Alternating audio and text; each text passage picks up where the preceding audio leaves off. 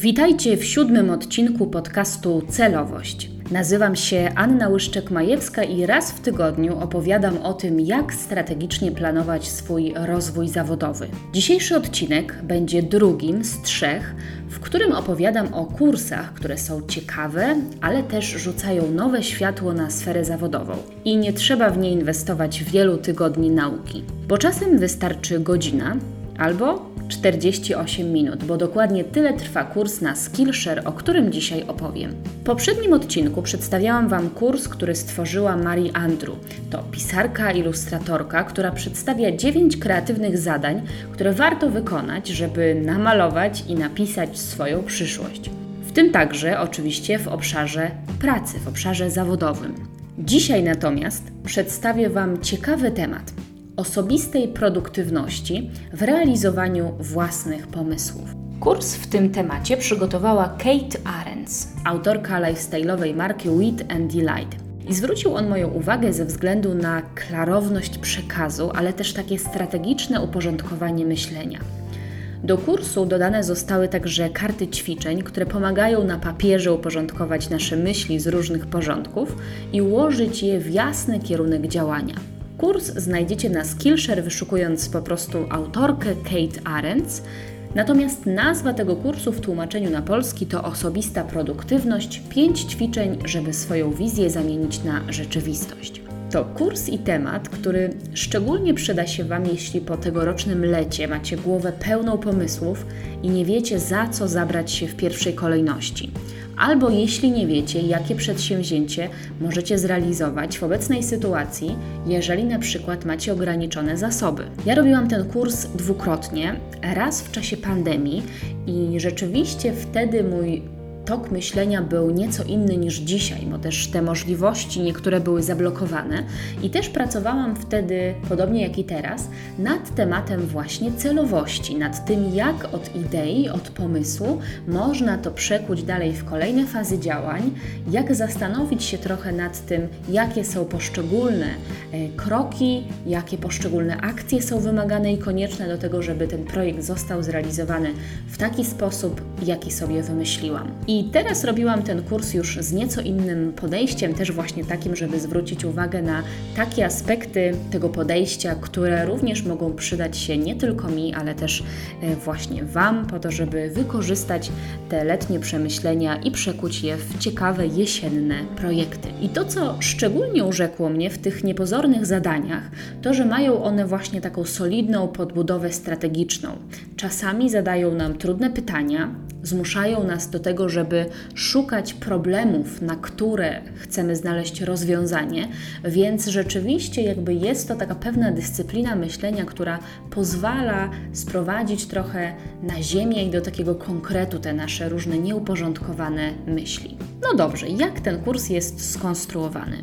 Kate zaczyna od wprowadzenia, w którym opowiada swoją historię. Jako kobieta biznesu zmagała się z różnymi fazami. Jedną z nich było właśnie takie rozdrobnienie działań, które niestety kończyło się wypaleniem. Zbyt wiele pomysłów realizowanych jednocześnie, zbyt mała uważność na własne zasoby, na pewne braki i potrzeby energetyczne, po prostu na to, żeby mm, zrelaksować się i zyskać świeżą perspektywę. To były takie momenty, które i takie właściwie punkty w tym procesie, które doprowadziły ją do takiej dużej potrzeby usystematyzowania tego, jak ona myśli o swoich pomysłach, jak chce je realizować.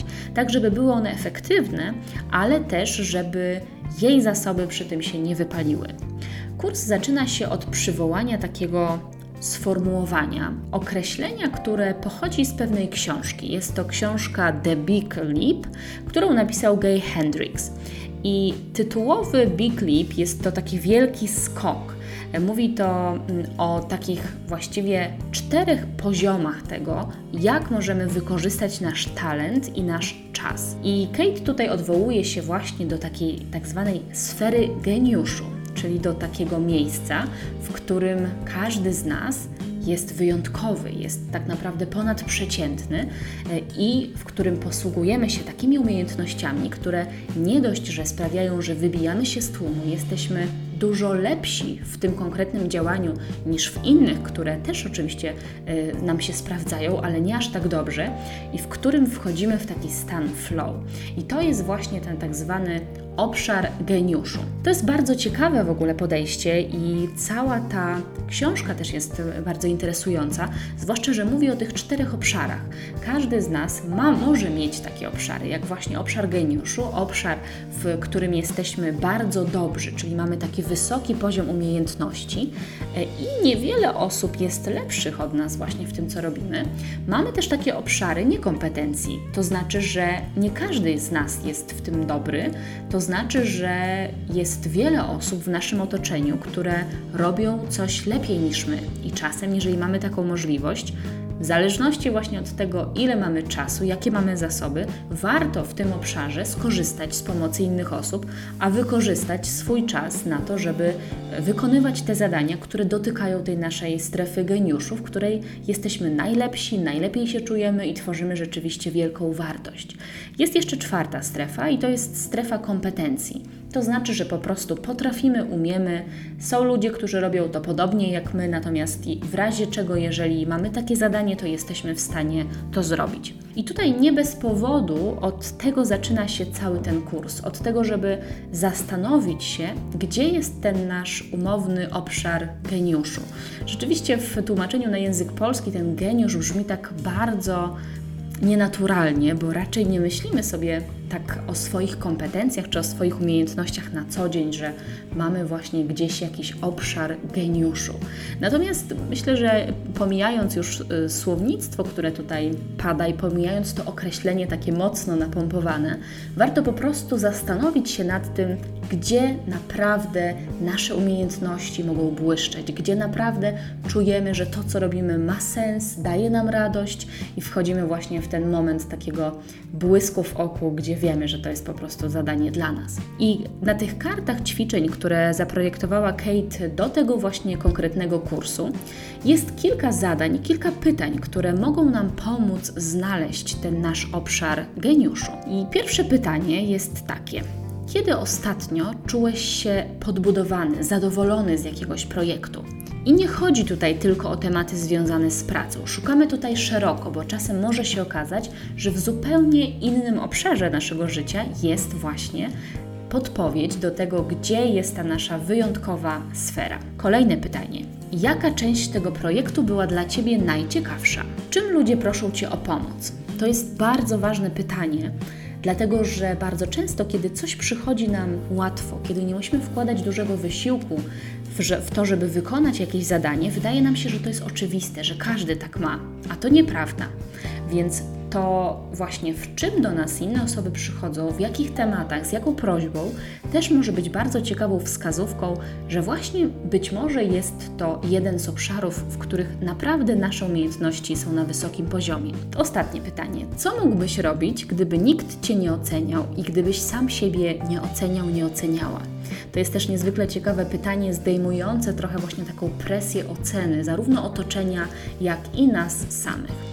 I to jest pierwsze pytanie, pierwsze ćwiczenie z tego kursu. Oczywiście tych pytań jest tutaj więcej, ja nie będę ich wszystkich teraz przytaczać, ale chodziło mi o to, żeby pokazać Wam właśnie ten pierwszy punkt. Pierwszy punkt wyjścia do szukania tych własnych wielkich pomysłów, których możemy się podjąć, potem właśnie dzielenia je na konkretne etapy, fazy, później wejścia w działanie e, i na końcu świętowania sukcesów, bo taki właśnie proces dzisiaj przed Wami zamierzam tutaj opowiedzieć i Wam przedstawić. Drugie zadanie, w skrócie powiem tylko, nie będę wchodziła w szczegóły, że chodzi w nim o takie zdefiniowanie przeszkód.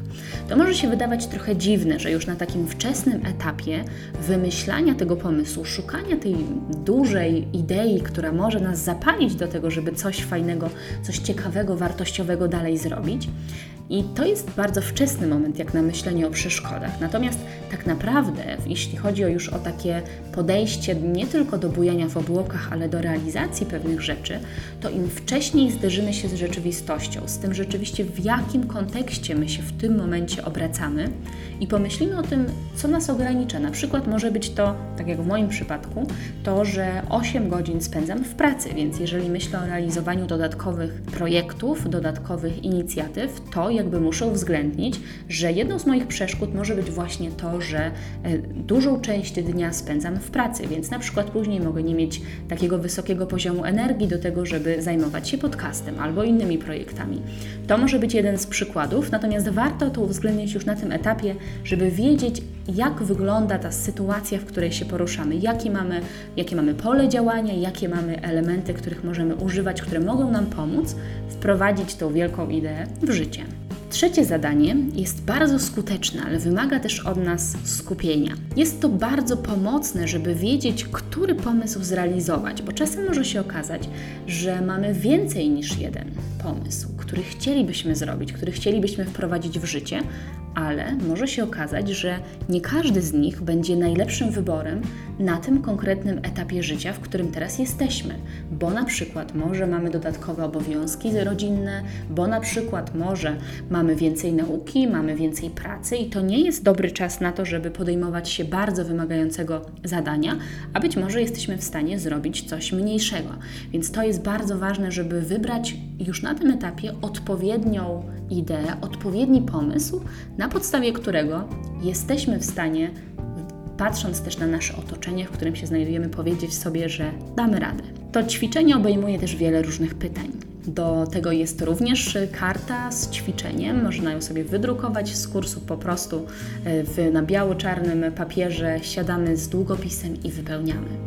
Ja Wam przedstawię kilka przykładowych pytań, które się tutaj znajdują, bo myślę, że są to pytania naprawdę bardzo pomocne w tym procesie. Pierwsze pytanie, i tutaj przypomina mi się już ścieżka strategiczna i tego, że zawsze zaczynamy od jakiegoś problemu, od jakiejś obserwacji. Czyli pierwsze pytanie to jest to, jaki problem chcesz rozwiązać. Żeby znaleźć odpowiedź na to pytanie, czasem warto się zastanowić, jakie tematy, które dzieją się w społeczeństwie, w naszej grupie rówieśniczej, w, w środowisku, w którym jesteśmy, jakie tematy najbardziej z nami rezonują, jakie w nas budzą najwięcej emocji, takich, co do których chcielibyśmy od razu przejść do działania. To jest pierwsze pytanie. Drugie pytanie. Jakie jest Twoje rozwiązanie? I tutaj trzeba odpowiedzieć bardzo konkretnie, czy tym rozwiązaniem jest jakaś usługa, czy jest to jakaś aplikacja, czy jest to jakiś produkt, czy jest to jakiś content, który możemy również zaoferować jako odpowiedź na ten problem. Kolejne pytanie. Jak to łączy się z Twoim obszarem geniuszu? Jaka transformacja jest zawarta w tym rozwiązaniu? I chodzi tutaj o takie pomyślenie o tym, jaką zmianę my chcemy wywołać. Jeżeli na przykład właśnie nasze rozwiązanie ma spowodować, że ktoś przejdzie z punktu A do punktu B, to na czym polega ta transformacja? Kto jest Twoją grupą odbiorców? Czy masz dostęp do tej grupy? A jeżeli nie, to w jaki sposób możesz do nich dotrzeć? Kolejne pytanie: czy ta grupa może Ci zaufać? A w dalszej kolejności dotykamy niezwykle ważnych pytań: co zyskasz? Na poziomie zasobów, na poziomie wiedzy, na poziomie pieniędzy, jakie będą tutaj profity z tego projektu, z tej idei. Kolejne, co stracisz, co musisz przestać robić, żeby ten pomysł mógł zostać zrealizowany. Bardzo trudne pytanie na tym etapie. I ostatnie, jaki jest Twój powód, że chcesz się tym zająć? To jest pytanie, do którego później wraca się, kiedy przychodzą trudne momenty i kiedy myślimy sobie, czemu właściwie wymyśliliśmy taki, a nie inny pomysł. I to jest lista pytań, która pomaga w tym, żeby wybrać jeden projekt, żeby wybrać ten konkretny projekt, tą konkretną ideę, nad którą chcemy pracować i nad którą chcemy się pochylić i której chcemy poświęcić nasz własny czas, naszą energię i zasoby, które mamy. Kolejne dwa zadania to kontynuacja tego planu. Najpierw tworzymy pewne fazy działania, a następnie rozpisujemy dokładnie kroki, które chcemy przeprowadzić, jeden po drugi. I ostatnie zadanie, myślę, że naprawdę warto było czekać do tego momentu w procesu, żeby o tym zadaniu się dowiedzieć. Jest to kartka A4, w której śledzimy swoje sukcesy, nawet małe.